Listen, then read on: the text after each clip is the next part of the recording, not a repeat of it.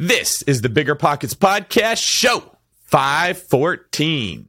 The one thing that really changed was if you were going to buy a house, you might get there and they might say, oh, sorry, so we just bought this, paid cash, called over the phone, never going to look at it. Doesn't matter what the carpet looks like. They're going to rip it out anyway. It's not an emotional decision. Check the boxes. They bought it. Sorry, we didn't even get to put a sign out front. I think that was sort of the big shock to people is when they went out house hunting and found that there was somebody else. You're listening to Bigger Pockets Radio, simplifying real estate for investors large and small. If you're here looking to learn about real estate investing without all the hype, you're in the right place. Stay tuned and be sure to join the millions of others who have benefited from BiggerPockets.com, your home for real estate investing online. What's going on, everybody? It is me, your host of today's Bigger Pockets podcast, David Green, here with my co-host, Bigger Pockets OG Dave Meyer. Dave, how's it going? Great, man. I'm actually back in the U.S. at Bigger Pockets headquarters, seeing where all the magic is made. How are you doing? I'm doing good. It's glad to have you in the States again. You've been living in Amsterdam for what, a couple years now? Yeah, a year and a half, which has been a lot of fun. But I'm back in town for the Bigger Pockets conference. So I'm very excited to be going to that next week. I assume you're going to be there, right? Yep, I will be there. I'll be talking on the BRRRR strategy. That thing's a blast. If people want to go have a really good time, there's something about the Bigger Pockets community where it's just a bunch of nice people. You don't see a lot of jerks within this community. So everybody gets along really good. There's not that typical chip on the shoulder ego vibe that you get at a lot of real estate investing conferences where everybody's trying to prove that they're smarter than the next person or they own more real estate than the next person. I really don't love a lot of real estate conferences for that reason, but it's never like that at BPCon. So I'm excited to be able to go have some fun. I'm also excited for today's show. So today we're going to do a State of the Market News Real Estate podcast where Dave and Dave are going to partner with our guest today, Ryan DeZember, who's a Wall Street journalist that focuses on the real estate market. And we are going to dive deep into what's going on in the overall market, specifically when it comes to institutional capital, which would be like hedge funds, that type, private equity, getting into the space that has typically been reserved for sort of the small time mom and pop investors like us. So Ryan gives a lot of good insight into where these people are operating, what type of properties they're looking for, why we see some of the dynamics that we are seeing, like a shortage in inventory, or why people are paying the prices they are for homes. We get into if we should expect a crash or not, and maybe how we should change our investing strategy around that. Dave, what was your favorite part of today's show? I think the major thing is when you see some of these headlines about Wall Street and these institutional investors entering the market, it seems like really doom and gloom, and it can seem a little scary. And we do talk about that, like what advantages they have. But I think what Ryan and you and we all talk about that's really important to note is that you, the small investor, still have a lot of advantages over these big companies, whether you see that right now or not. If you listen to this show, I think you're going to hear that there are ways to adapt your strategy, and there are things that you can still do better than these big institutional investors. And I really just like talking about that. Yeah, that's a great point. We give a lot of advice on ways that we have the advantage and how we can use that advantage to our advantage. And in my opinion, this becomes more important than ever. Nailed that one. Thank you. All right. Before I say anything cheesier than that, let's get today's quick tip. Today's quick tip is, at minimum, consider long distance real estate investing. Now, I'm not just saying that because I wrote the book. I wrote the book because I consider long distance real estate investing. We talk a lot in today's show about how certain markets are very difficult because you are competing with some of this institutional capital that does have an advantage over you and has more motivation than you might have. Rather than fighting that uphill battle, go find an area where you don't have to fight the uphill battle and put a strategy together to win in that market. Dave, anything you want to add on that point? No, I think that long distance real estate investing is something that I've been long considering. And actually, just as a preview for everyone, next show, David and I are going to be talking about that a little bit more, but we'll just leave that teaser out there for now. And instead, let's jump right into this conversation with Ryan DeZember from the Wall Street Journal.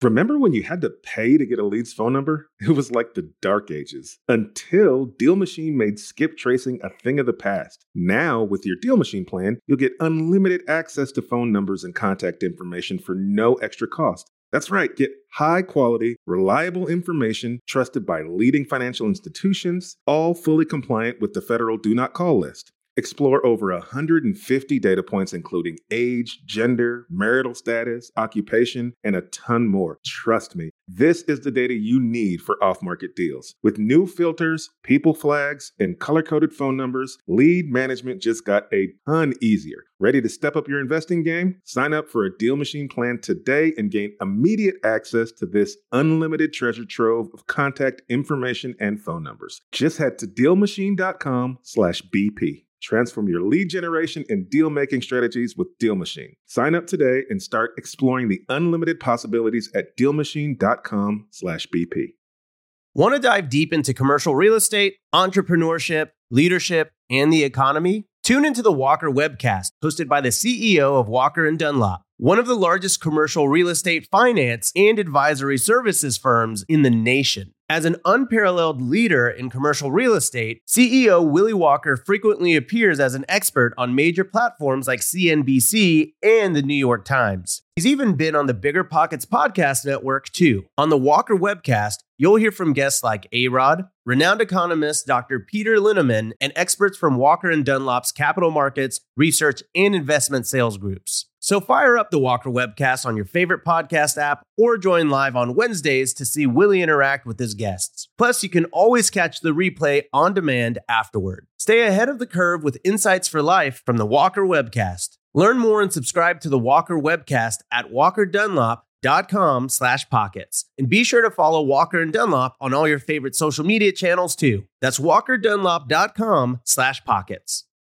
Finding rental property insurance has been a headache for the past few years. You know the feeling. You're scrambling, calling 20 different insurance agencies in a dozen different cities, struggling to protect your portfolio at the right cost. But I'm going to tell you a little secret that'll change everything. Veteran investors don't go through the everyday insurance companies. They just use NREG. NREG, that's N-R-E-I-G, provides insurance solely for real estate investors. They've built the largest insurance program in the country for residential tenant-occupied, vacant, and renovation properties. The best part? You can put all your properties on one insurance schedule and one monthly bill. And you can add, change, or remove properties without having to cancel one policy and purchase another. They insure properties from single-family rentals up to 20-unit multifamily dwellings, vacation rentals, mobile homes, condos, and more. Trade catchy jingles for cash flow with insurance made for investors. Visit nreg.com/bppod to request a proposal. NREIG.com/bppod.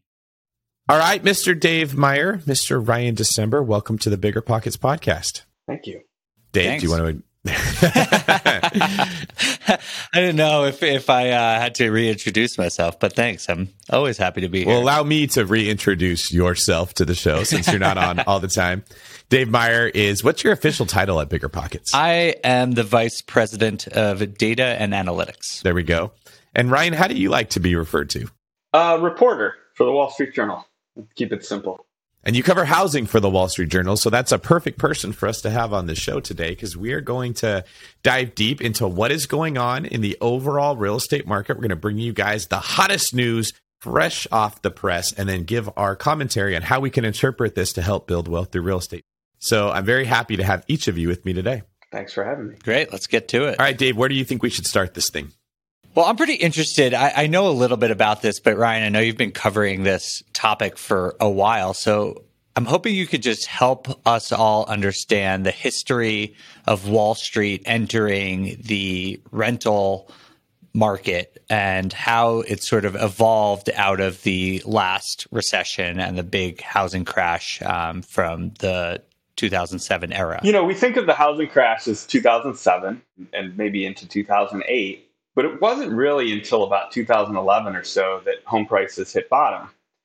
And one of the reasons that a lot of people think that they found a bottom was that Wall Street sort of looked at it, and a lot of these financiers who had invested in other classes of real estate sort of saw their way in, right? They saw homes that were selling for 40, 50 cents on the dollar in Phoenix and Las Vegas and Florida and all these hot housing markets.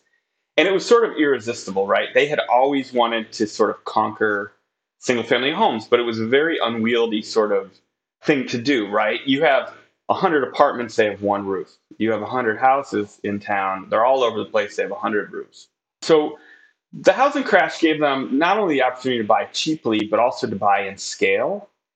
And around that time, if you remember, that's also when the iPhone came out and this sort of leap in cloud computing. And that sort of enabled these investors to orchestrate this giant house hunt. As most of your listeners will probably know, you can't go to a foreclosure auction without cash, right? You can't look at it, come back and think about it. You got to buy then. And so they were able to orchestrate this huge purchase of tens of thousands of homes from the courthouse steps that they wouldn't have been able to do without that sort of technology, let alone what that technology allowed them to do after the fact in terms of, efficiently managing these properties that were all over the place. And the business, for a few years, people were pretty skeptical, thought that this is once home prices bounce back and rise, they're going to liquidate these portfolios, they're going to sell these homes. What happened, of course, is that renting houses in the suburbs proved to be very profitable, especially in this environment of low yields on other investments. So that's why come 2013 or so, and you see home prices coming back and the foreclosures have sort of been sopped up, you see these companies like Invitation Homes, American Homes for Rent, Tricon, they're hitting the open market. They're bidding with the rest of us on a house, one-off houses in the suburbs. They deployed a lot of technology, of course, a lot of money. They got sort of the minds on Wall Street cranked up to sort of figure out how to mortgage these purchases after the fact. They were having to spend all cash, right? So how do they get money, take money off the table and sort of put it back into their growth? Well, they come up with rent-backed bonds, securitization of thousands of different rent streams from these properties into bonds.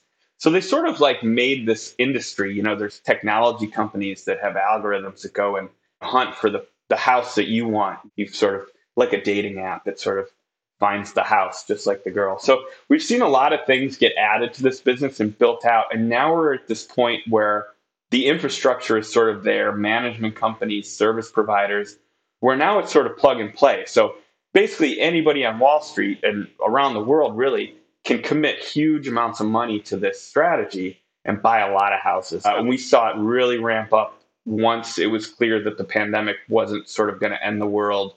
And once that people realize that these people will keep paying their rents, these properties really cater to sort of what has become the work from home class, right? The people who could still work and want to work at home and maybe not want to work in an apartment, have a little more space. So we've really seen the pandemic just really accelerate. And it was all because of these systems and this sort of business that was built out of the last crash. That's a great context. Thank you for sharing that. And I think it's really fascinating to sort of think about the fact that Wall Street, while we see it as sort of a competitor to small-time landlords right now, could be credited in a lot of ways for sort of spawning this whole generation of investors that we've seen over the last year because they helped find that bottom back in 2011. David, do you have any thoughts on how they've sort of contributed to where we are today with so many people being interested in real estate investing? Do you think Wall Street plays a role in this whole movement we're a part of? Well, it absolutely did. And to simplify the way that real estate sort of works on a macroeconomic level is you have to understand the psychology of a buyer. So buyers drive markets. When people want to buy houses, the market is healthy. When they don't, it's not.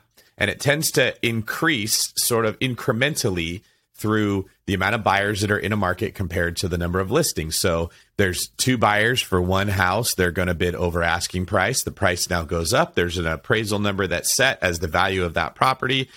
All the other houses in the neighborhood theoretically go up in value. Everybody makes money. People put more money into fixing up their home. So now they're going to Lowe's and Home Depot and they're paying all these other people. More people want to sell their house because they have equity or they want to refinance. That gives loan officers jobs when they want to sell their house and buy another one. That's the title rep getting paid and the home warranty company. All these transactions are taking place. The problem is when homes stop going up in value, everybody has one big flock of birds that all move in the same direction at one time. They all withdraw. And they don't want to catch the falling knife. That's the phrase that's going on. So prices start dropping and there's nothing to stop the bleeding. There's no tourniquet. because all the buyers, like me included, just sit back and we wait and see, well, how far is this going to fall? We don't want to jump in too soon. Well, so what I'm getting at here is prices increase incrementally, but they decrease rapidly. It just, boom, that's what we saw happening in 2010, 2011, late 2009. The hedge funds, these really big buyers, were the ones that came in and functioned as the tourniquet when the prices were dropping. They came in and said, hey, the debt service ratio looks really good on these properties. We don't know if they're going to keep falling. We don't care. They will cash flow if we jump in and we buy them. And that's what they did. They started buying houses, and then they started attending auctions, and they started buying foreclosures. And it's not just that they, like, people tend to look at this and say, well, they sucked up all the inventory and they restored balance to the force. I don't think it was so much that as all the other buyers saw, oh, you jumped in. Now I got to jump in. Now it's safe to jump in. And everybody else came back in. And so that's when we started to incrementally climb our way out of the mess that we were in. So they absolutely played a role in the recovery. And I do think, Dave, it's a good point that you highlight that. But we've sort of fed that beast and they got a taste of meat. And now they're hungry. And a lot of us are competing with those same people. Yeah, that's a great point. I do want to talk about what's going on today, because as you said, Ryan, it seems like things are really accelerating over the last couple months. But before we go into that, we'd say, like, quote unquote, Wall Street is getting into housing market, but that is a pretty ambiguous term. Could you tell us a little bit about who is actually in this market and what these companies look like? Yeah. So to start, these were basically funded by private equity firms, by and large, right? There were some startup ventures like American Homes for Rent sprung from the management team behind Public Storage, you know, the giant self-storage empire. And they were mostly real estate, you know, like Blackstone. Blackstone was a huge real estate investor. All they did was take funds from a private equity fund and say, well, instead of buying office towers or shopping malls, we're going to buy single-family homes. And the reason private equity started it had a lot to do with the fact that their money's locked up, right? A private equity fund holds investors' money for a decade or more. A hedge fund, you can have a run on the bank.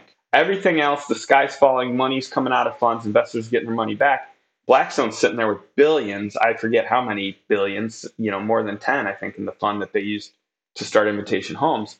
They had money locked up and ready to go. So that's sort of what it started as, private equity funds. Most people would know them more for their corporate buyouts, right? Like a leveraged buyout. But over the past few decades, they really branched into real estate investment. And they had conquered every asset class in real estate except for the single family home. You also have hedge funds, of course, that act pretty much in the same way. And now you have public companies. You know, these companies have become fully formed, fully public real estate investment trust. You also still have a lot of private equity funds within the companies that are operating, whether it's Invitation Homes, Progress Residential. A lot of those companies now are forming joint ventures where some big institutional investor, an insurance company, or some asset manager will set up sort of like a side pocket. We'll buy $1 billion worth of houses with y'all. You manage them, right? So they're sort of the tip of the spear, which is these big companies that started up during the crash. And then there's a lot of money coming from behind them. That's why I sort of use the catch-all like Wall Street or, you know, like high finance. We're talking, you know, global investors, sovereign wealth funds, pension funds. You know, Texas Teachers are in it. CalSTRS is in it. All these big pockets of money.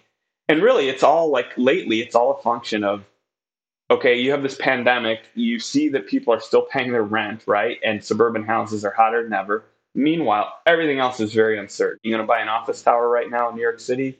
You want a shopping mall? You know, a lot of big pockets of money have money to do that stuff.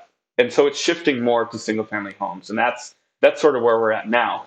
But when we talk about, like, big numbers, like you see these studies that come out from consultants and CoreLogic, John Burns Real Estate, that say, you know, 1 in 4 houses in this market are being bought by investors. That's everyone. That could be a sole proprietor all the way up to Invitation Homes with 80,000 houses. That's basically anybody who's not going to move into the house they buy. So we sort of have two different groups, and that's sort of why I sort of use like high finance or Wall Street to distinguish the billions from the millions or thousands, right? Yeah, exactly. I mean, I've seen data that says about 15% of houses are owned by investors, but that includes anyone from has a single family, one rental property or flipping a house up into these giant publicly traded companies that you're talking about. And for years, I mean, I've always seen that the majority, vast majority of them, 12, 13, 14% of the 15 are smaller time investors. But is that changing? It is, but you know, it's still like, I think there's something like 16 or 17 million standalone rental homes in the US. And we're still measuring the sort of the institutional investor of the Wall Street. We're still measuring them in the hundreds of thousands of properties.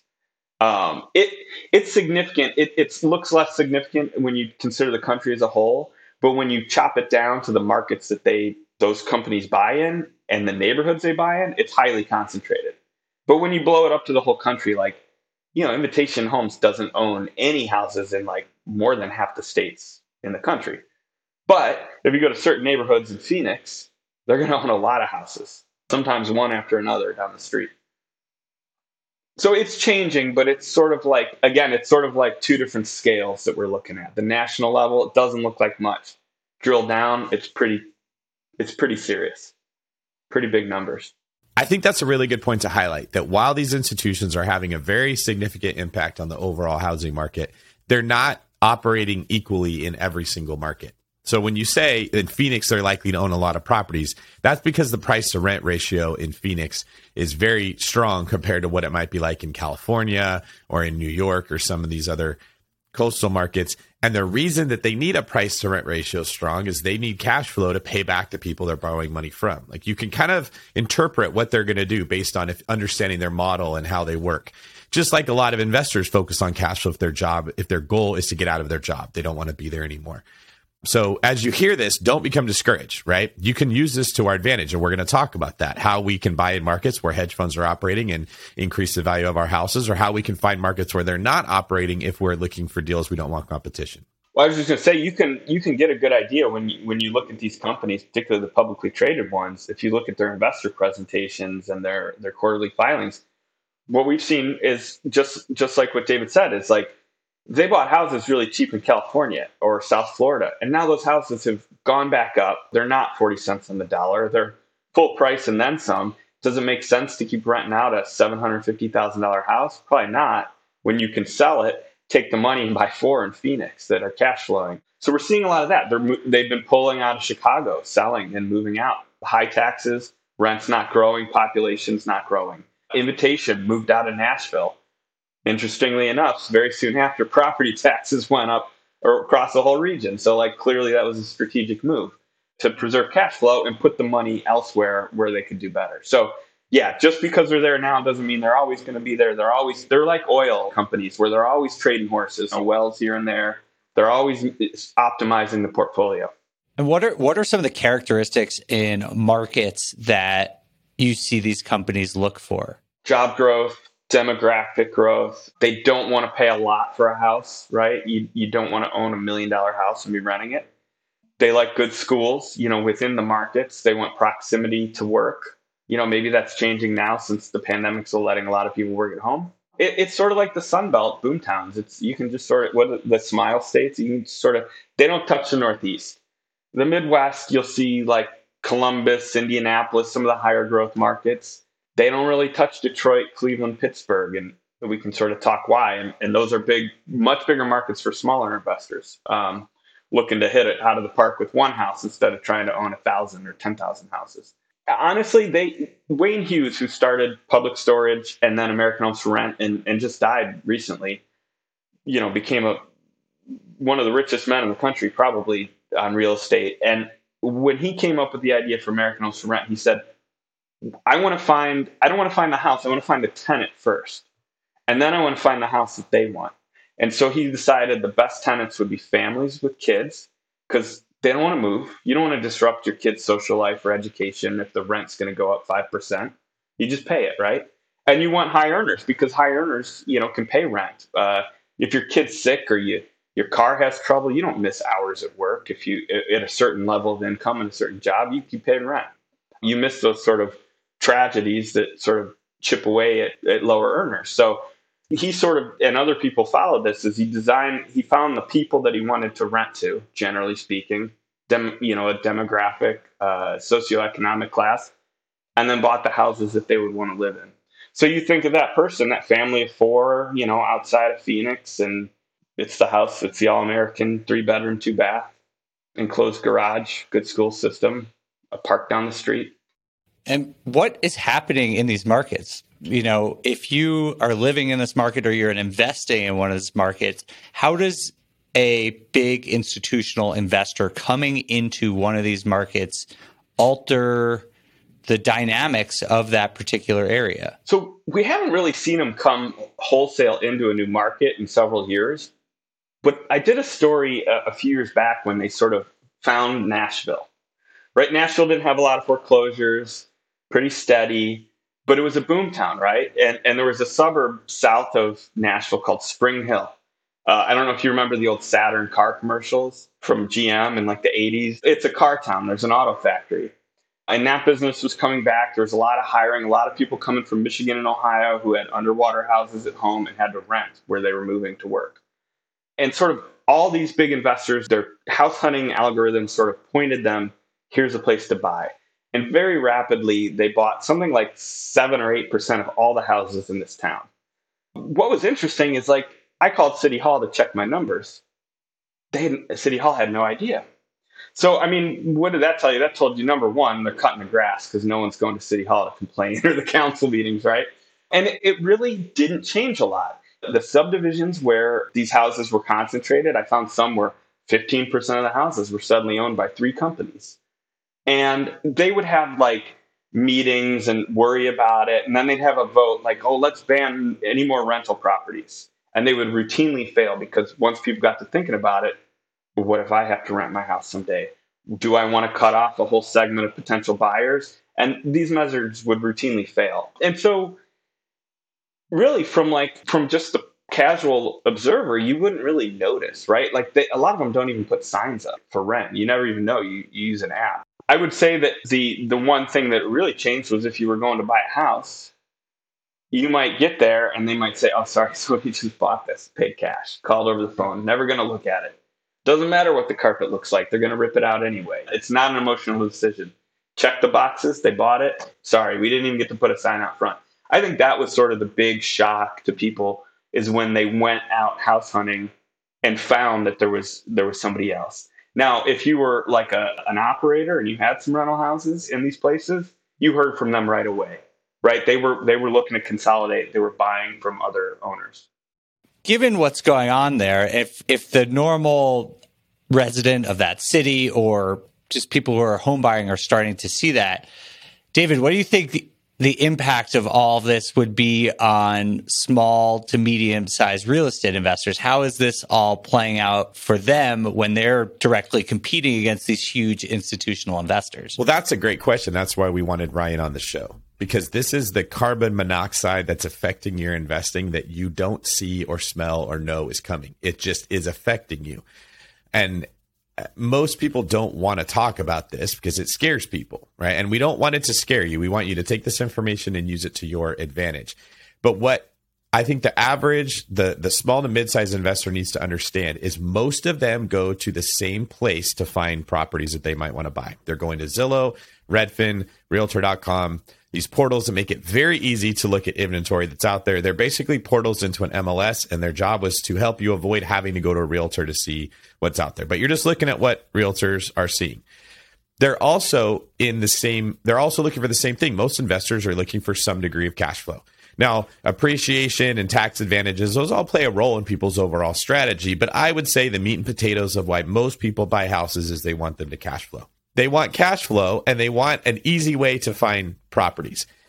Now, the danger to the small or mid-sized person is now you put yourself in competition with the big dogs. So this is why we're talking about this same thing is you may need to zig where other people zag, or you may need to understand that the meat and potatoes of what you wanted, let's say it was cash flow right off the bat. If you're going to a market and you're looking at the same houses that everybody else is seeing, you don't understand that there's people behind the scenes that are getting access to those homes before they ever make it to the MLS.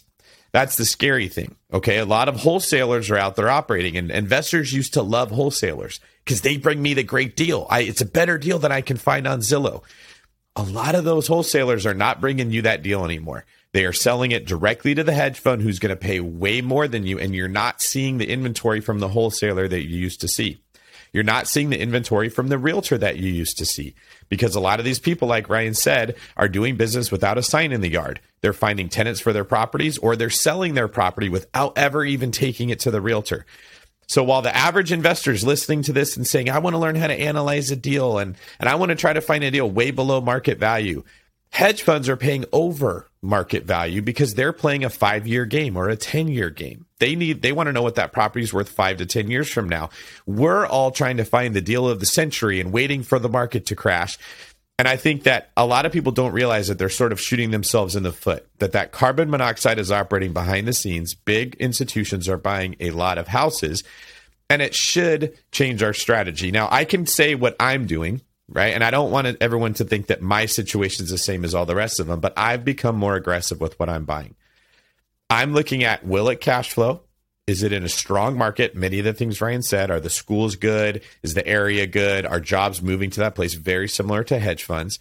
And once I find that, I'm not asking myself, how low can I get this deal? They're not going to take an offer $100,000 less. Well, I'll just shoot out another 50 offers. I'm saying someone else is going to buy this house in 7 days. If I don't, it makes a lot of financial sense for me to do it. That's good enough. I'm buying it. And I'm setting up my own financial situation so that 5 years down the road, this looks like a great deal. I don't think you want to stretch to buy a house that you can't have a bad month or two.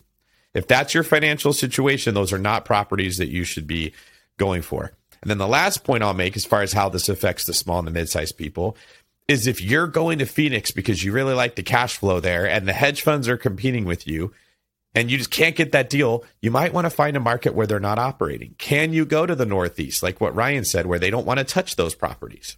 Okay. And if you're going to buy in Phoenix, can you find houses in that area that a hedge fund might not want? Okay. Something where the house is too expensive for the rents to keep up. So the hedge fund's going to pass it up, but you can rent it out by the room because you can put the time into managing it that they can't because they're doing big things. You're looking for those little spots that they're missing when they're kind of combing over the entire area, and you can still be successful there. And you should enjoy the appreciation from buying in that market that the hedge funds are helping create because they're limiting the inventory. That's a really good point. And I do want to point out two things. First, I think that we are talking all about Wall Street and all these advantages that they have, but there are serious advantages that small investors have over these big companies. And we're going to get back to that in a minute. But I do want to sort of press on some of the advantages that Wall Street has so that we can just really understand what they're doing. And then we can look at what they're not doing, and use that to fuel our own individual strategies. And so, Ryan, I read something the other day that said these institutional finance companies are getting loans at as low as 1.5%. Is that correct? It could be. I mean, Invitation Homes just sold a bunch of bonds that I think were 2%. They're using those to repay rent-back bonds that sort of encumbered the houses that were cash flowing, the rent payments into the bonds. They can repay those and then unencumber the homes and then, sell them or whatever they want to do with them. That could very well be the case. Now, you look at like Tricon is probably like a top 4 or 5 company, right? They're tied to a private equity real estate firm in Toronto. They just got essentially enough money to buy $5 billion worth of houses over the next few years. That's with a sovereign wealth fund over in Asia, the Texas teacher's pension, and I forget the other one, another big, sort of global investor. I think the cash in it's like $1.5 billion, and then they leverage that. They get a big bank loan. They're paying very low rates. Sort of the point I would want to make is that when a company like that gets money, like that sort of money, they're not going to not buy houses, right? They're going to put that money to work. It's sort of the same. Think about if you went to a stockbroker and you gave them a bunch of money and said, what should I invest in? And they said, no, the market's not good. Take your money back. Never going to hear that. These managers, they're asset managers, right? They're managing properties, but deep down, they're asset managers. they're not going to like not buy houses, right? So they're going to be aggressive. And the aggressiveness might not be paying more. It might be willing to accept a lower rate of return. Because again, like David said, they're not trying to hit a home run with every house like an individual might, right? When you're buying 18, they're going to probably buy 18,000 some houses with this $5 billion over the next few years. When you have 18,000, you can have some clunkers, you can have some that lose a few for a few months. You're just spreading it out, right? So they're going to have to be aggressive in terms of probably lowering their standards in terms of yield and things like that, cap rates. The advantage is when you have it with the regular buyer is they have the cash up front. They're not having to go to financing. One, there's no emotion in it, which there's emotion. Even if you're an investor buying like one or two houses, there's probably some emotion that they don't have. They don't care what it looks like inside because they're going to gut it. You know, they give that certainty when they make an offer, it's going to close, right? It's sort of a no-brainer to take their, all things being equal, you're going to take theirs. There's no risk of an appraisal knocking the deal off course. So they have advantages there that they can work. I think what we'll see is that they'll probably come down, not necessarily come down in market, but come back in their sort of their math on what they find an acceptable return to be. They can't get a return anywhere else. So 5% still beats the heck out of a treasury at under 2%. So you just sort of, when you're thinking on that big level, you have to think like that. Like, what else are they going to do with the money? I like what you said, that their aggressiveness might be being willing to take a smaller return. So in around 2012, 13, when I was first kind of getting into heavy real estate investing, I would tell people I look for a 12% cash on cash return. That was sort of the criteria that I look for. And that made a lot of sense because prices, we didn't know what they were going to do, and they were kind of just slowly ticking up. Well, as more people are buying homes and the inventory is being limited, you can see that prices are being forced up. There's no other way for them to go. So that 12% number becomes less important to me because appreciation is just baked into what I'm buying, okay? And so what I'm willing to accept becomes more aggressive as far as cash on cash, which means I will buy properties with have a lower cash on cash return. So the person who's clinging to that 12% number is just getting passed up. And smart institutions are weighing this into their decisions. And I think a lot of the people that we want to get the homes, the people listening to this, you don't see Blackstone's probably not listening to BiggerPockets podcast, figure out what to do. I'm saying I want them to understand it's okay to do this within your means, right? This is why BiggerPockets has BiggerPockets Money and a lot of their financial independence resources. So people learn how to manage their own home and their own household so that they can reduce how much they may be getting cash on cash because they're living beneath their means.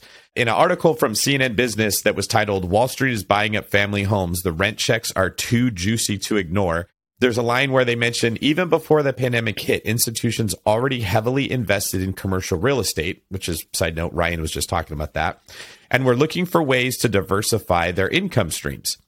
Residential real estate provided an obvious alternative and one that has only become more attractive since the pandemic. And if you think about it, retail space, business space, a lot of those commercial areas where typically these big REITs and hedge funds were buying have become much more risky. You don't know if businesses are going to be operating out of retail spaces. Everybody wants to work from home. People are doing the Zoom thing. So it makes sense that that money would shift its way out of those big commercial spaces and into the residential spaces that are safer because people still need a place to live. Now, traditionally, it's been very difficult for them to get into our space that we like to operate in, the residential space, because management was a pain in the butt.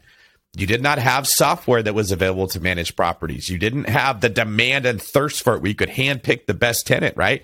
A lot of the time that the world's been spinning, if you manage residential real estate, you had to be really good at marketing your property to get the tenant to want to live there. Well, supply has become so low and demand has become so high, that isn't as much of a factor. Most people are making really good money managing properties right now. So that opened the door to let them come in, and they are coming in hot. Yeah, they definitely are. And so what I'm hearing from both of you is that these companies have a handful of advantages over small-time real estate investors. So I'm hearing their ability to take a lower yield is one of the main things. We talked a little bit about financing, the ability to make all-cash offers and bid out people who don't have that opportunity.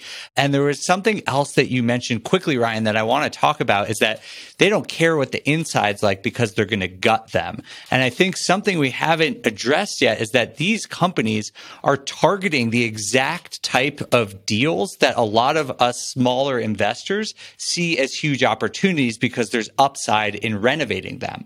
And so whether you're doing a BRRRR deal or just fixing up a more traditional property, these companies are looking for that. They're not going to be taking deals that were just, I mean, some of them are buying just flipped homes, but you see a lot of them targeting these things. And that's because they can renovate them at a much better scale and for cheaper than a lot of investors can, because they are huge and they can hire an entire team of contractors full-time on the payroll and just churn out these renovations and increase the value of the properties all on their own through forced depreciation. So I'm curious, Ryan, do you see that as a key part of their strategy? Is that something that's also expanding during this like post-COVID run up in housing prices? Well, I think like you hit the nail on the head. Like Invitation Homes and some of these big operators, they're buying like flooring and faucets by the train car load, right? Like they're getting a good deal, better than me and you could get at Home Depot, even if we got one of those discount cards. And so you have that. They standardize them, right? When you have, I don't know, 8 or 18,000 or however many houses Invitation Homes has around Atlanta. I don't know if you've ever been to Atlanta, but getting from one place to another could take all day sometimes with the traffic they have. And that's the case in a lot of these cities. So you don't want to send your maintenance person out there for the call about the drippy faucet. And the traditional way to fix a drippy faucet is you go there, you look, you say, okay, this is it. I take the washer or the stem out. Then I go to the hardware store and I get that one. Then I come back and I put it in. They already know when they pull up, before they even go, what that faucet has, what size washer. So they can fix that right away in one trip. So by standardizing everything, they've made management much more simple. And that's sort of like one of the reasons why they just kind of go in and do it their way at the onset and why they don't fuss about the carpet or whatever. What's really been interesting lately is that they're buying a lot of houses straight from builders now and from the iBuyer, the open door, you know, sort of these programmatic house flippers that don't really... They're not like a fix and flip. They're not knocking down walls or things like that. They're not removing lead paint. They're kind of sprucing the place up. You know, think $15,000 and less of work sort of situations. They're buying a ton of those houses.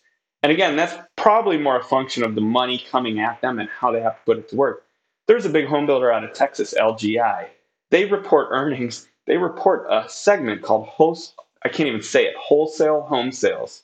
It's a tongue twister, but like think back if 5 years ago, you wouldn't think that a home builder would have a wholesale unit. Like you sell a house at a time, right? The rich among us might have a couple houses, but you didn't sell like multiple of them. I had an anecdote and a story from April where D.R. Horton, the country's biggest home builder, you know, they build these cookie cutter houses all over the country for sort of the middle class, the starter homes. They built a subdivision outside of Houston. There was 115, 125 homes, something like that. They filled them up with tenants. Then they put the whole thing on the block. You know, who wants to buy this cash flowing subdivision? It attracted sort of a who's who of big investors, real estate companies. And the company that actually bought it and won the auction was a firm called Fundrise that crowdsources small individual investors. I forget what they paid. It's in the article, but D.R. Horton made a 50% return, gross margin or something like that. They made basically effectively twice what they would have sold on margin selling those to individual buyers. So like you have this whole thing evolving where you're sort of building brand new houses straight for that channel. And, you know, at a certain point, the buyers may weigh in. Okay, we want all Moen faucets like this. Paint them all this certain color, Sherwin Williams, whatever the color that everyone's doing now. Paint them like that. So they are starting to buy, and I think that's sort of like a component of that willing to come down. Somebody else is getting paid for making that house turnkey, ready to move in, and they're starting to do that. So that's sort of bleeds into where we're talking about, like, because of the money they have to work, they're willing to sort of come down. They're not really looking for that deal where they say, well, if we can get all the junk from this hoarder out of here and get rid of that smell, we can really do something with this house. I mean, they probably still do those, but I think that's sort of like where the sole proprietor, it can still make their money and find those houses sort of off the grid, where the big money just, they have to load so many. Now that they've got the infrastructure set, it's plug and play with houses all day long, right? So you can afford to lose a little on the sort of elbow grease. But I think that's where sort of we're seeing the individuals and the smaller investors. And David, you'd probably know, that's probably where, like when I talk to people in Phoenix who are still doing it on their own, that's what they're doing. I just bought a hoarder's house, right? It's going to take me $40,000 to fix it up, but that's what I'm going to get. You're not going to, you're going to have a hard time competing on the open market. Assuming they're even getting to the open market, because like you said, now some new home builders that no investor was ever going to look at homes are almost, they're saying we're getting to a point where they might say, hey, I only sell to those guys. I build for them. All right. And at what point does Blackstone say we're going to buy that home builder? And now we're going to build houses that we are going to get for ourselves. There's a lot of things that are happening that are way different than the market has looked for a really long time. And it's that carbon monoxide where it's not being talked about, but the effects are still happening when it comes to the people like us that just want to find what we call a deal. There's an article I have here from Slate that says investment firms aren't buying all the houses, but they are buying the most important ones. And they talk about Invitation Homes, which is a $21 billion publicly traded company that was spun off from Blackstone. We mentioned them earlier. The world's largest private equity company is buying in Atlanta. And it's saying that while normal people typically pay a mortgage rate of 2 to 4% these days, Invitation Homes can borrow money for far less. It's getting billion-dollar loans at around 1.4%. And because of that, in some zip codes in the Atlanta area around 2010, they were buying 90% of the inventory in those zip codes. So if you lived in Atlanta and you were like, my God, why is real estate becoming so expensive? They're able to borrow money at 1.4%. They then go make a cash offer, which is cheaper than your financed offer that you're getting at 3 to 4%. They get all the homes, they wait for them to appreciate, and they're basically BRRRRing. Now they come in and they refinance that whole portfolio at really cheap money. They can take that 1.4% they're paying. That's their down payment, right? They can go borrow the majority of the money from somewhere else. It gives them a really good rate because they're operating in high volume. And they move on to the next area, kind of like locusts that will soak everything up. So it's just one more example to kind of highlight what you're saying here, Ryan, and sort of give some credibility to it. This is exactly what we see happening in many of the markets that investors have typically been trying to find deals in throughout the country. All right. So that makes total sense. And we're seeing basically these big advantages. But Ryan, you touched on something really important, that small investors still do have some advantages. You already pointed out one really important one, which is that they're not looking at these hoarder homes. David, what do you think some of the other advantages that small to medium-sized landlords have over these big institutional players? Okay, so here's a big piece of it. When you're an institutional investor looking at a house, you're not necessarily looking at a house. You're just looking at an income stream. Their minds process this information the same as they would look at buying stock in a company, buying bonds, making private loans. It's all just what return can I get based on the price to rent ratio, which means they will look at a property from a lens that misses out on a lot of the value. They don't, and I know this because I've sold to them before, the people who are making their decisions are getting paid acquisition fees based on how much they pay for the property.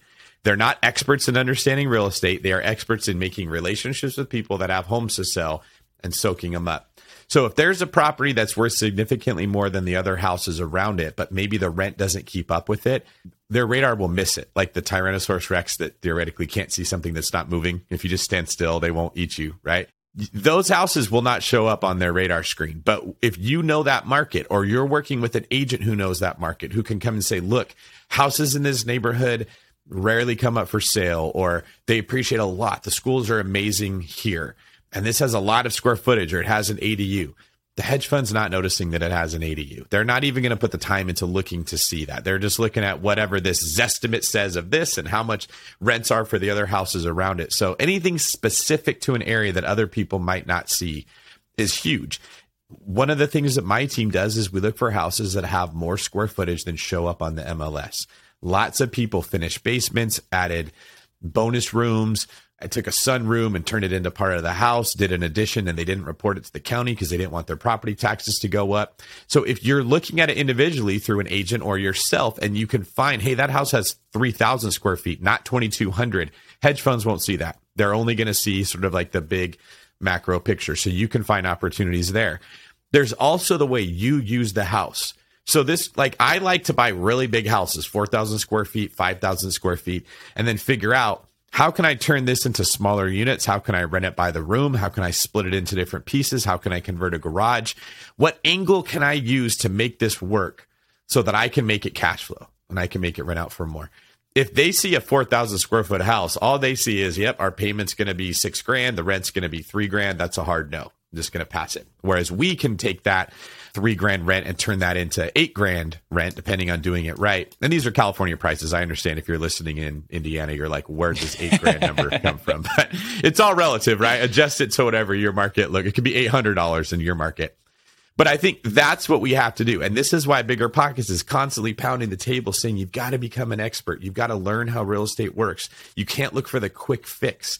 One of the things that I've been just railing about, this is a side note, I'm about to rant here, that drives me nuts about the investment community the last 5 to 8 years is the tech world basically sort of promoting laziness, where they say, look, I just want software that will scrape Zillow and scrape Redfin and find where the best house is and where the numbers work the best. And then I'm just going to go buy it. I don't want to have to learn how this thing works. They want to treat it like a stock. And that will really come and bite you in the keister at this point, because A, that's the same data that all these institutional investors are looking at. They're probably smarter and more resourced than the average investor would be. And B, you miss out on where the gold is. You have to be able to find those nuggets and find those properties that work better. So that, like you were saying, Dave, that's the investor, that's the advantage that the little guy has, is they're willing to put in that work. I couldn't agree more. And I, for a living, look at and train algorithms. And I feel like people see that these big institutional investors, they have these advantages over people and they know exactly which houses they buy. And that's just not true. Like, I think these algorithms have a lot of ability to look at markets on an aggregate level and say, like, this market is really great, like the one you pointed out, Ryan, in Tennessee earlier.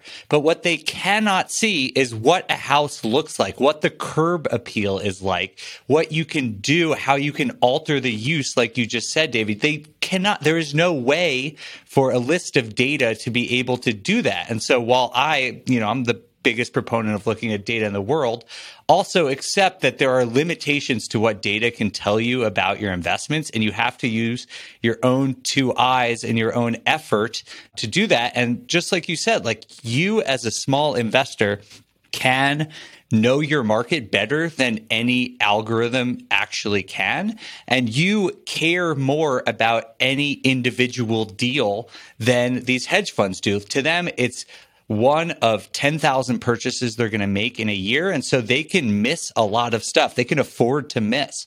But if you're a small time investor and you care more, you can do a better analysis on that one deal than they're going to do on their 10,000 deals, because it matters more to you. And therefore, if you're willing to put in that effort to try really hard, you're going to be able to find more home runs than they are able to, using just their data and sort of this huge scattershot approach that they're taking towards the housing market. When I talk to people who are in the same business and in the same markets, they sort of, some of them have used the arrival of this buyer to their advantage. So they'll go and they'll find the house. There's one guy I'm thinking of in particular, a guy named Bruce, who does a lot of work in Atlanta, Carolinas, and Tennessee. He'll go and find a house and make that big third bedroom into 2 bedrooms or one home. He'll put in the wall, he'll do the work, and then it like looks better to the buyer. It fits their metrics better, or they call it a buy box. Really, it's just like, it's like a dating app, and they said no a bunch of times. And so the thing knows what to serve them up, right? They don't like any of these things, so this doesn't have any, serve it up. So there's probably a lot of opportunities for your listeners to find those houses that they can make appealing to those buyers. that might not hit their radar, but if you put a little bit of work into them, maybe they do. Listen up, business owners, because I've got some quick little math for you. Fewer costs equal more profit. The problem? You're spending more than ever on operations, materials, deliveries, software, and more. So why not reduce your costs and headaches with NetSuite by Oracle? NetSuite is the #1 cloud financial system, bringing accounting, financial management, inventory, and HR into one platform and one source of truth. Oh, also, NetSuite lives in the cloud, which means you can reduce IT costs with no hardware required. Cut the cost of maintaining multiple systems because now you've got one unified business management suite. You can improve efficiency by bringing all your major business processes into one platform, slashing manual tasks and errors. It makes sense that over 37,000 companies have already made the move to NetSuite. So don't let rising costs sink your business growth. And by popular demand, NetSuite has extended its one-of-a-kind, flexible financing program for a few more weeks. Head to netsuite.com/biggerpockets. netsuite.com/biggerpockets. netsuite.com/biggerpockets. You might think you want real estate, but that's not true. What you really want is passive income. With new investors struggling to find deals or get enough money to buy them and veteran landlords tired of the constant tenant phone calls, is there a better alternative? Actually, there is. Short notes from Connect Invest. Connect Invest is an online investing platform that allows you to easily participate in passive real estate investing, and all you need is $500 to start. Short Notes collectively funds a diversified portfolio of commercial and residential real estate projects across acquisition, construction, and development phases. You'll earn a fixed monthly income without the hassle of owning or managing real estate. Head to connectinvest.com/BP to create your account. Fund your digital wallet with at least $500. Select from 6, 12, and 24-month short notes with annualized return rates up to 9%. Then sit back and let your monthly returns roll in. Join today by visiting connectinvest.com/VP. connectinvest.com/VP. Every lender loves to talk about how easy it is to get a mortgage. Then, when it's time to fund your next deal, they ask for your full financials, your blood type, your mother's famous spaghetti recipe, and a map to the fountain of youth. Sound familiar? You got all that handy, right? Why not switch to a lender who actually makes qualifying for a loan easy? A lender like Host Financial. Host Financial takes the tedious tax returns, endless W-2s, and time-consuming financial requests out of the picture. Their light doc and common sense underwriting guidelines mean frictionless transactions every time. You'll even be able to use the actual or projected income of the short-term or long-term rental you're looking to purchase or pull equity out of. That's what lending built for investors looks like. So take the next step and grow your portfolio faster. Visit hostfinancial.com to request a quote in as fast as 60 seconds, which is faster than this ad. If not, it's pretty close. That's host, H-O-S-T, financial.com. Again, that's host, H-O-S-T, financial.com. Ryan, so one of the other advantages, in addition to be able to do exactly that and treat each deal as a unique opportunity rather than a cookie cutter approach. One of the advantages I personally like to think that I have, at least, is being a good landlord and like being there for my tenants and making myself available and really genuinely caring about if they have a good experience living in my properties.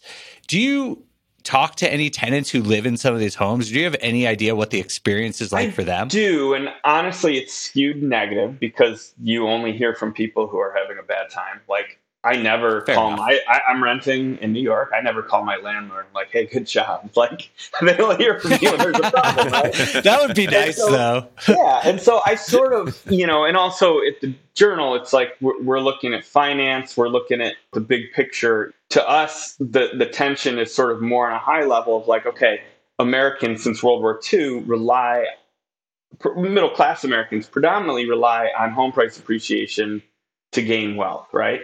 We're not really earning any more money than we used to in like the 50s because of inflation and slower wage growth. It's all the middle class has held its share of the pie because we've owned homes and they've appreciated in value. So we sort of look at the tension and frame it like that. Okay, so if people don't own homes, where do they get money for retirement?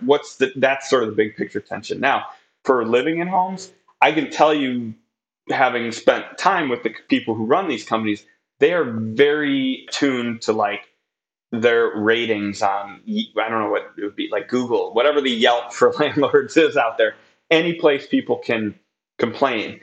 They are very concerned about that. The CEOs will give us all the reviews that have come in this week, and they'll read through them. For the same reason that you're able to find a place to live on your phone, you're also able to find out a lot of things about your landlord or your prospective landlord. So that is an issue. But I wanted to make another point. I've owned a home that I had to rent out. You know, I bought high in 2005, wasn't able to sell it for almost a decade, had to rent it out so I could move for work.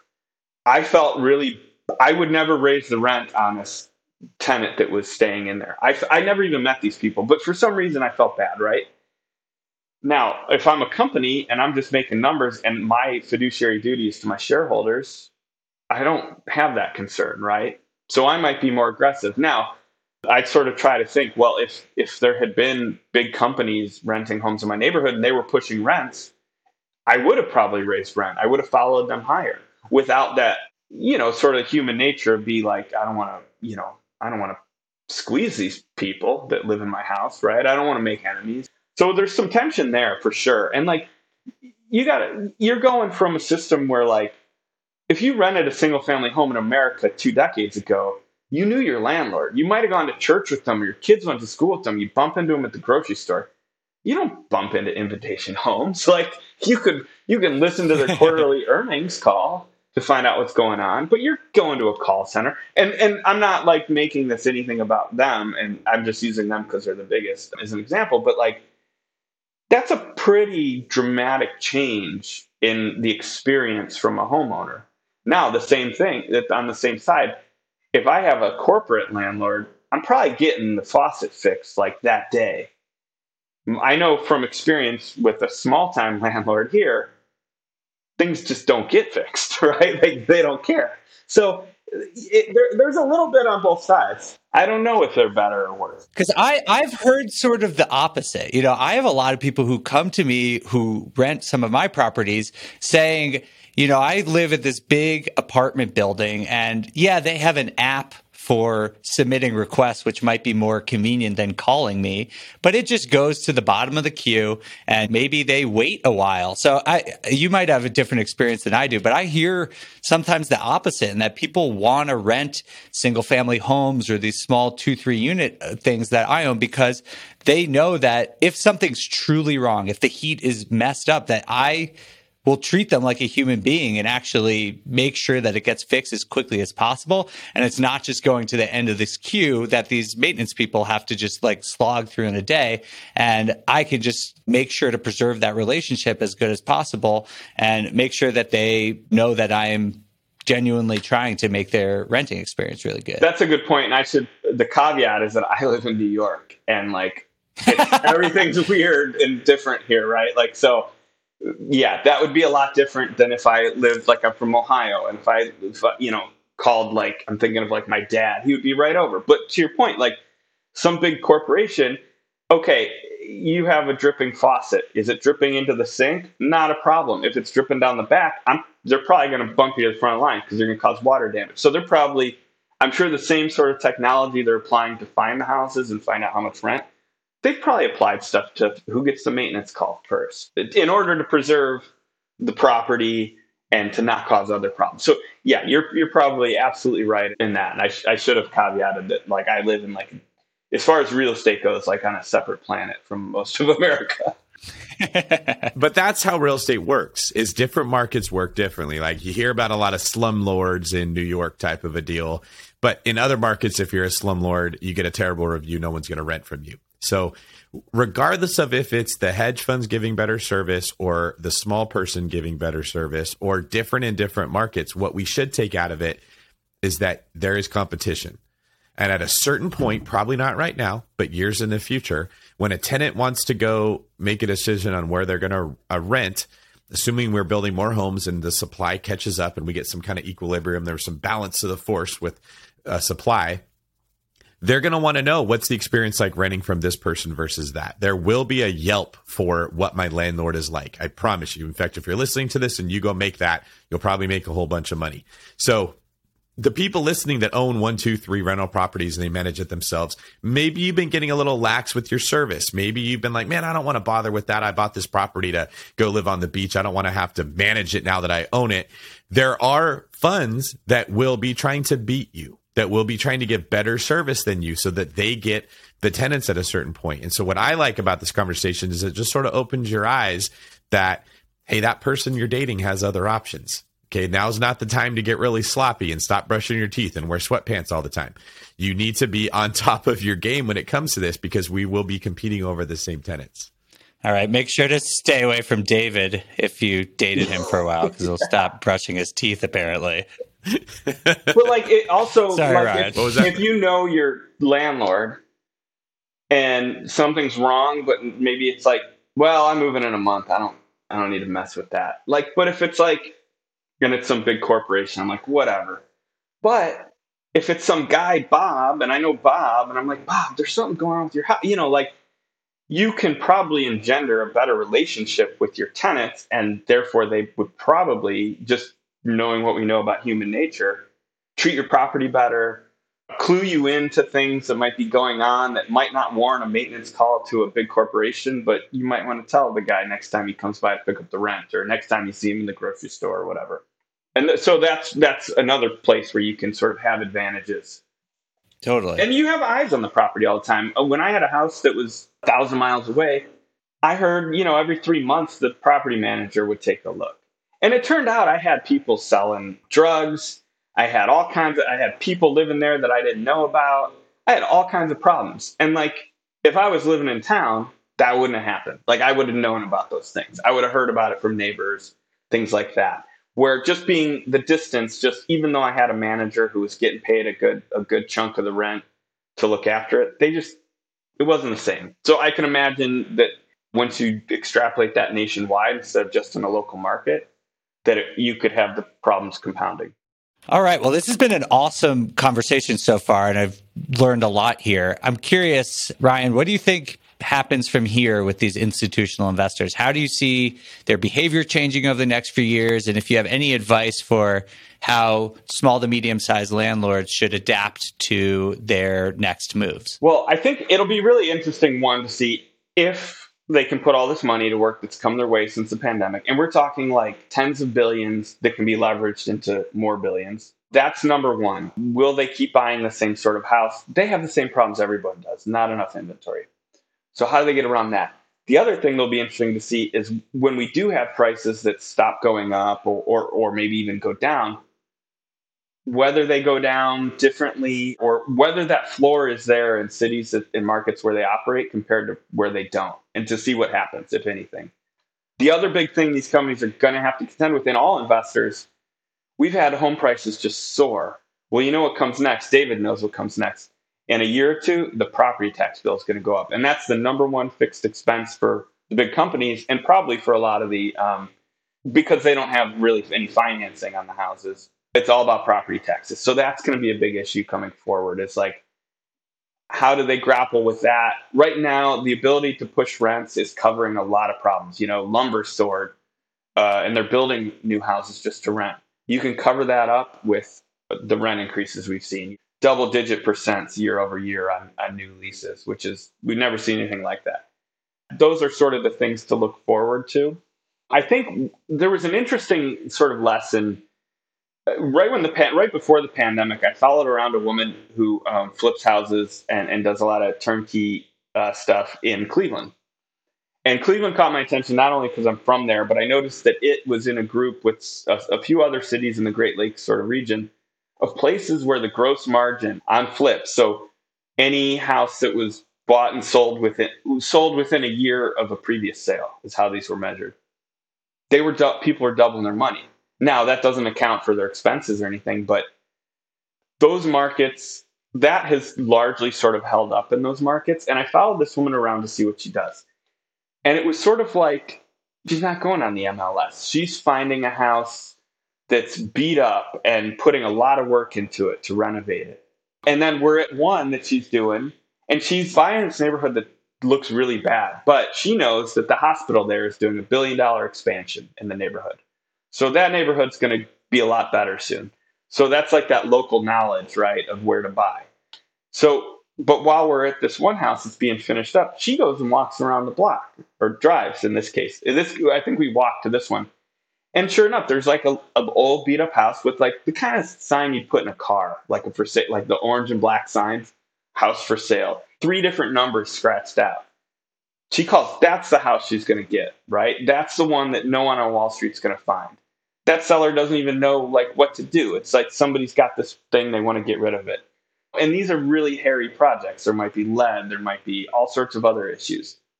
But that was sort of where you could really make a lot of money, either flipping the house, fix and flip, or fix and rent, and then flip, right, to somebody who wants the cash flow.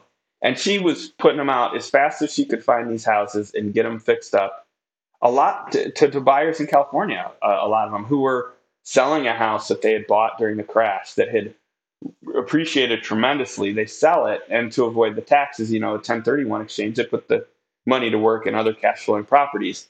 And they would look far afield to where they could buy a few of them for the cash flow. And that was places like Fort Wayne, South Bend, Indiana, Detroit, Flint, Kalamazoo, Cleveland, Pittsburgh, Akron, you know, sort of the Rust Belt, Great Lakes. So, I mean, that was just one story, but like it was pretty eye-opening that there was a lot of ways to get deals and to do this sort of work where other places that stuff had already been combed through pretty well. That's great advice. I think that really shows a lot about what hustle and effort and local knowledge can do for real estate investors, even in the face of this increased institutional activity. David, what about you? Where do you think we're going from here, and what would your advice be? I've got 4 points that I would make on what I think was an excellent discussion today. Thank you very much, Ryan, by the way, for the information you brought. That was very helpful. The first is that if we continue on the path we're on, it's safe to say that institutional investors in these funds will become a much bigger player in who owns real estate in America. Based on the sort of the track record that I see of what happens in politics, going after people like that will be the same as going after the rich. So what I think we're going to see is a lot more taxes being levied on people who own real estate, because as institutional funds become known as a person who owns real estate, it becomes okay to go after them. And a lot of the small mom and pop people are going to get rolled up in that same mess. And so I would expect to see, as this continues, a lot of the tax advantages we've had, like being a full-time real estate professional, the 1031 like-kind exchange, this stuff that's made it easier for kind of the small person to be able to build up their wealth. I would expect to see that stuff disappear. I don't want it to happen. I'm planning on that being a case that will happen at some point. Number 2 is that I think that short-term rentals is sort of the next frontier for these big institutions as they chase cash flow, and they start to see a lot of people are doing really good with short-term rentals. They will go in and start buying those. And part of the reason that's possible is that improved technology like Airbnb and VRBO and a lot of the ways that we automate everything, which we love, it also decreases the barrier to entry for bigger players. So while we're like, oh, this is great, I have a short-term rental, I don't have to do anything, it's all automated, that just opens up the door that these big giants can come in and kick you out. And so as they start to soak up the majority of the short-term rental market in the future, what we'll start seeing is like timeshares coming back, right? They own all these properties, they split them up into little pieces, and now you can buy a part of their fund through a timeshare, or you can rent it out, and it will be similar to them sort of owning a hotel. They're just, that hotel is spread out across the country. So those properties will be much more difficult to find. And we'll see a lot of appreciation in those markets in the future as they step into it. I think that we should be very aware that as technology improves and they make things easier for people, it is tempting to say, hey, it's automated. Thank God for tech. I can rest on my laurels and I can just enjoy my leisure.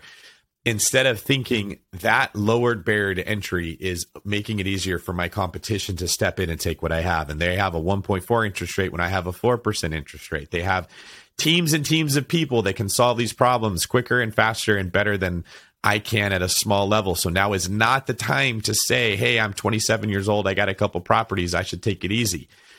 Like, I just think that there's going to be a big, mean bully. Mike Tyson's coming in to take your lunch money, and you need to start preparing for what that's going to look like and actively look for ways to invest in real estate that are not easy. I know this is different than what every other podcast tells you. is go after the easy stuff, right? And retire at 28 years old and just sit on the beach drinking Mai Tais. I don't think that that is sound advice right now. I think that you should be actively looking for ways that it is more labor intensive to own real estate, because that makes it harder for these other bigger players to step in and take what you've done. And then the fourth point I just want to highlight is that these hedge funds are not buying everywhere, specifically because of barriers to entry. So if you don't live in one of these big markets that we're talking about, this is almost a non-issue for you personally. So don't freak out. Do not sound the alarm. Do not go stick your head in the sand and say, I can't make this work. Most of the country is still an area where hedge funds are not buying. So people like me, I'm buying more in California. Hedge funds are not coming in here and taking these away. We're going to talk a little bit more in future episodes about how iBuyers are affecting markets like that and the threat that they pose to investors. But as far as institutional capital, that's not the case in many different states. So check out my book, Long Distance Investing. Check out a lot of the information that Dave Meyer's putting out about what's happening in different markets. Find a market that will work for what your goals are, and plan your strategy around that rather than just, walking into the mouth of the beast and trying to compete with these companies that are soaking up all the homes. That's awesome advice. I do want to also mention that if you are looking to invest in different markets, the next episode, David and I are actually going to be talking all about how to identify markets that fit your specific strategy. And David is probably going to take us all to school on how you can actually logistically pull off this feat that seems really challenging. So definitely check that out in the next couple of days. All right, guys, this has been an incredible conversation. I've been really having a lot of fun talking to both of you. Ryan, thank you so much for coming. David, as always, thank you for your knowledge. And anything else you guys want to add before we part ways? Ryan, I just want to take a minute to thank you personally for coming on and doing the show with us. Your wisdom was much needed and very much appreciated. A lot of what we talk about on the podcast is sort of our opinion based on what we see in our own experiences, but I love getting this objective source that we have in you that really is sort of sitting in the crow's nest and looking at the entire market and is an expert in these things that we talk about. So thank you very much for coming on and sharing some of the things that you've been paying attention to. I really appreciate it. And Dave, as always, thank you very much for supporting all those points with the BiggerPockets Insights information, for bringing some objectiveness to a very subjective industry of real estate investing. So thank you both very much. Everybody, please check out the next episode of the podcast where Dave and I dig into how to find the market that's right for you, as well as the strategy that's right for you in that market, so you can start taking action. This is David Green for Dave Meyer and Ryan DeZember, signing off. You're listening to Bigger Pockets Radio, simplifying real estate for investors large and small. If you're here looking to learn about real estate investing without all the hype, you're in the right place. Be sure to join the millions of others who have benefited from BiggerPockets.com, your home for real estate investing online. The market is changing, and finding your way can be tricky. Rates shift, headlines whirl, but your goal hasn't changed. You want financial freedom, and the best investors know it's not about timing the market, it's about time in the market. If you're ready to get into the real estate investing game or take your game to the next level, finding an investor-friendly agent is your next step. With BiggerPockets Agent Finder, you can find the right agent in minutes. Just head to BiggerPockets.com/deals and enter a few details about what and where you want to buy, and bam! Instantly match with an investor-friendly agent who fits the bill. These local market experts can help you navigate the neighborhoods, analyze the numbers, and take action with confidence once and for all. This free resource is only available at BiggerPockets.com/deals. Get an agent, get the deal, and get closer to financial freedom at BiggerPockets.com/deals. That's BiggerPockets.com/deals to find your investor-friendly agent today. The content of this podcast is for informational purposes only. Past performance is not indicative of future results, and all hosts and participant opinions are their own.